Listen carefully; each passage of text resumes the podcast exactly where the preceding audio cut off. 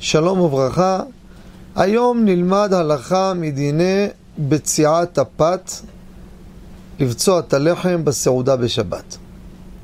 כידוע, בעל הבית הוא זה שבוצע, כדי שייתן בעין יפה, והוא מחלק לכולם מהמוציא. שאלה היא, מה קורה? אדם יש לו אורח בבית, אורח חשוב, והוא לאחר שלוקח לעצמו חתיכה, הרי כידוע, האישה צריך לתת לה מיד לאחר הבעל. אסור להפסיק בין האיש לאישה. זו ההלכה. אסור שיהיה מישהו בין האיש לאישה. מצד שני, אמא שלו הגיעה לשבת. אם ייתן לאשתו קודם, קלה בחמותה. תגיד, הנה, ראית איך הוא מכבד את אשתו יותר ממני. ואם ייתן לאמא שלו, אז אשתו, מה יהיה? ואם ייתן לאמא שלו, זה הפסק בינו לבין אשתו. מה עושים? הוא הגיע אורח חשוב. מה ייתן לו לפני אשתו? יש בזה כמה פתרונות. הבאנו בספר בקיבו שבת.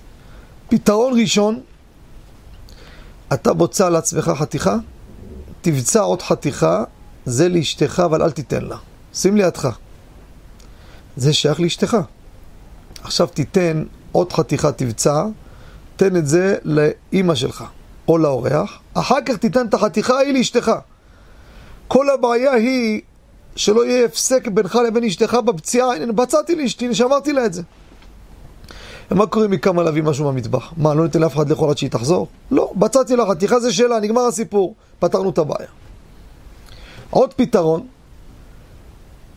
תבצע לאשתך, ותבצע להוא, ותן להם במכה אחת. העיקר שלא יהיה הפסק בינך לבין אשתך. הנה, כך צים שתיהם יחד. הנה, הוא והנה היא. או היא והיא.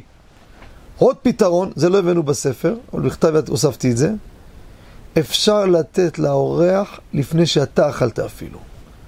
כי זה לא מעכב שאתה אוכל ראשון. ואתה מוציא לחם מן הארץ, קח חתיכה ראשונה, תן לאמא שלך קודם. עכשיו, אתה תאכל לאחר מכן, אז אשתך. העיקר לא ההפסק בינך לבין אשתך. בזה רבותי פתרנו את הבעיה.